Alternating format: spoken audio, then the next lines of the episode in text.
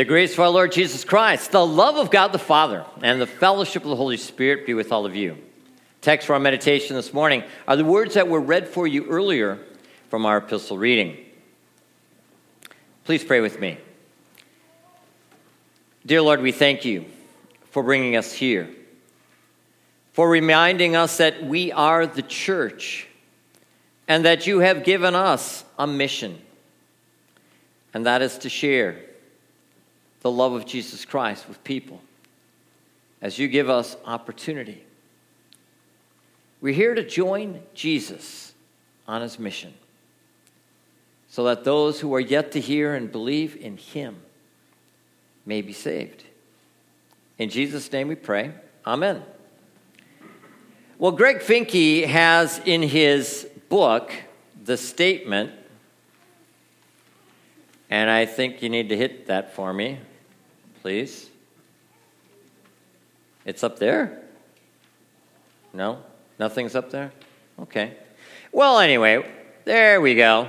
Greg Finke has in his book The mission is to redeem and restore all things to the kingdom of God, beginning with human beings. So, the mission. The word mission comes from a Latin word missio. Get rid of that last N and you're speaking Latin. And the word simply means to be sent. So, who sends us? Who sends the church to redeem and restore all things to the kingdom of God? God's the one who sends. God's the one who sent Jesus. And Jesus is really the only one who can do it. He's the only one who can redeem, He's the only one who can restore all things to Himself. He's the only one who can save us. But you and I here are the church. You and I, who God by His grace has brought us here today, are the ones he gives the responsibility to go and share. This good news so that people may be redeemed, so that people may be restored, so that people who don't know yet who he is, who don't yet believe in him as their Lord and Savior, might indeed be saved. So, who sends us on this mission? Who sends us as the church on this mission. You might recall there was a guy who lived about 2,000 years ago. He was born as a baby in Bethlehem. When he was 33 years old, he lived, he taught, and he was lifted up on a cross. There he suffered and died to pay for your sins and pay for my sins. And the neat thing is, he was put into a grave, but that grave did not hold him. Instead, he rose from the dead on that third day. Well, 40 days after that, he was on a mountaintop and he was with his disciples, and he began to go up, up, up, up, up, up. He ascended into heaven, and as he was going, he said to his disciples, Go Make disciples of all nations, baptizing them in the name of the Father, and of the Son, and of the Holy Spirit, and teaching them to observe all that I've commanded you. We call that the Great Commission. We call this that great mission that Jesus gave to his disciples. And the disciples went and they continued to go throughout the world. And they shared the good news so that you and I today, who are his disciples because he has saved us by his grace through the word of God, through the waters of baptism, and declared us to be his sons and his daughters. And so, if you are a follower of Jesus, if you are a disciple of Jesus, then he sends you on this mission too to make other disciples. That's the job of the church. So the mission has a church. We are, as the church, to join Jesus on this mission because Jesus is already out there doing the work. Jesus is already out there working on the people who are yet to hear and believe in Him. And He does it in a way that only He can do. And He wants us to join Him on this mission.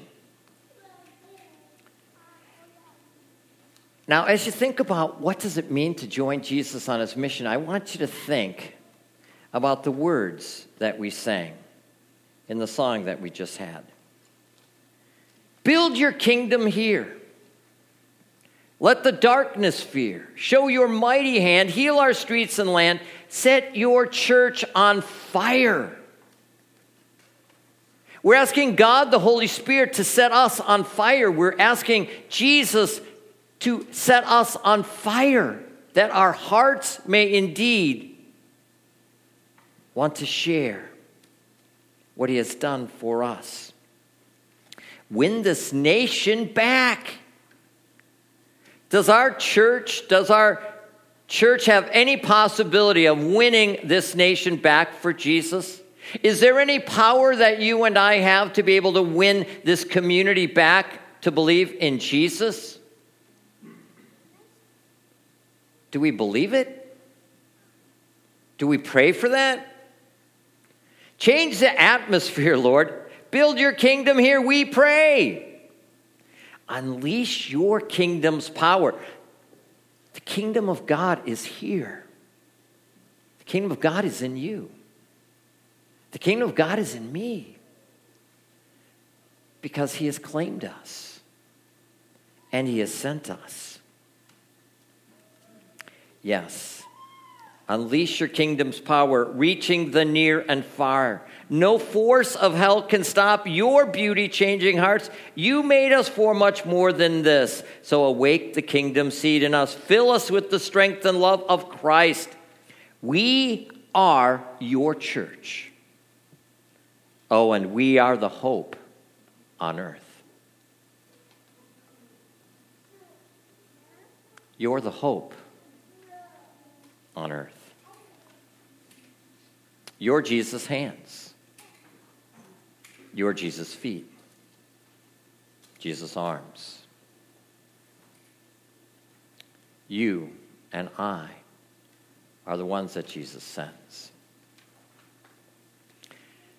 How do we do it? Greg Finke says in his book one of the ways that we are able to do this, to join him on his mission, is to seek and to recognize and find. Applying those words that Jesus said to his disciples ask and you will find, seek and you will knock. Door will be opened unto you. He wants us to ask, He wants us to seek. And when we seek and recognize what's going on around us, when we look at those opportunities that God places in our lives with people, people we're enjoying, you see, oftentimes I think as Christians, we get this idea that we are supposed to just witness to the people that we don't even know, because that's almost a safer way.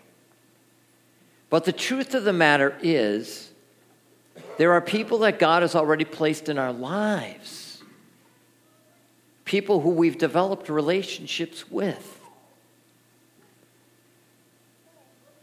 Who provide opportunities for us to share the love of Jesus with. When we get to know people, when we get to listen to people, when we start talking to people, they begin to trust us. And one of the best ways to get people to know who you are is by asking them your name by first offering yours. When you get to know who someone is and they know what your name is, you've developed a relationship with them. And that's why I like to know what your name is. That's why I like to call you by name. Because we've got a relationship. And when we can talk with one another, when we can talk with other people, and we can let them know we care about them by listening to them, then oftentimes they're more open to sharing with us when they're going through tough times. And sometimes when they're going through the tough times, they just want somebody to listen to them. Sometimes an opportunity to pray with them, to let them know that Jesus does care about them, that He does want to be there for them and with them. And so we do this in the lives of people we're enjoying.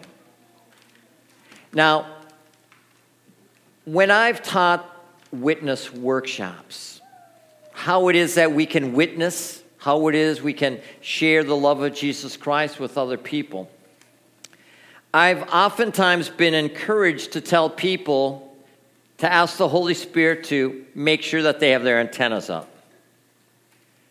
Because antennas, of course, are much better for us when we want to gain a better reception of a television show or of a radio program or something like that. But when we ask the Holy Spirit to help us to have our antennas up, what we are asking Him to do is help us to get better reception, have a better awareness of those opportunities that Jesus is placing in our lives. It's a way for us to be able to seek and recognize and find those people that God places in our lives. Opportunities as we seek as a church to join Jesus on his mission. Who are the people that you know who God is placing in your life who you can pray with or pray for? that God will give you an opportunity to show them Christ's love. It's not always that you have to tell them that Jesus loves you. It can be that you're showing them by what you do that Jesus loves you, by listening to them, by seeking. We, of course, live in challenging times. And sometimes we ask the question is it worth it? to even bother to get to know other people.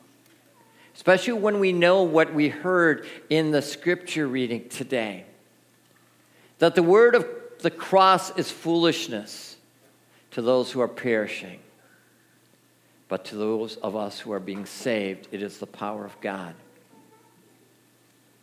As Christians, we know there are many people who think we are fools because we believe in Jesus. But let that not prevent us from sharing that Jesus cares about us and he cares about them. There may come a time in their life where they're struggling with a situation where they need to know that Christ does love them, that he did die for them, and that he promises to be with them. So I encourage you to think about opportunities as we seek to join Jesus on his mission. But I also encourage you to think for yourself and apply God's word to your life. That you too may pray. Because there's times in our lives where we find difficulties, temptations, doubt, and fears. And Jesus wants us to know that we are indeed loved and cared for. We have been claimed in the waters of baptism. And we are encouraged to remember our baptisms every day. And today, Jesus comes to us as he gives us his wonderful meal. As Jesus, on that night when he was betrayed, took bread and said, Take and eat, this is my body. And he took the cup of wine and he said, Take and drink, this is my blood. It's shed for you for the forgiveness of your sins. You and I need to be refreshed. You and I need to be forgiven of our doubts and our fears. You and I need to know that we are loved so that we too can indeed share that love of Jesus Christ. So may God the Holy Spirit guide and bless us as we join Jesus on his mission sharing that love of Jesus as we have opportunity. Amen.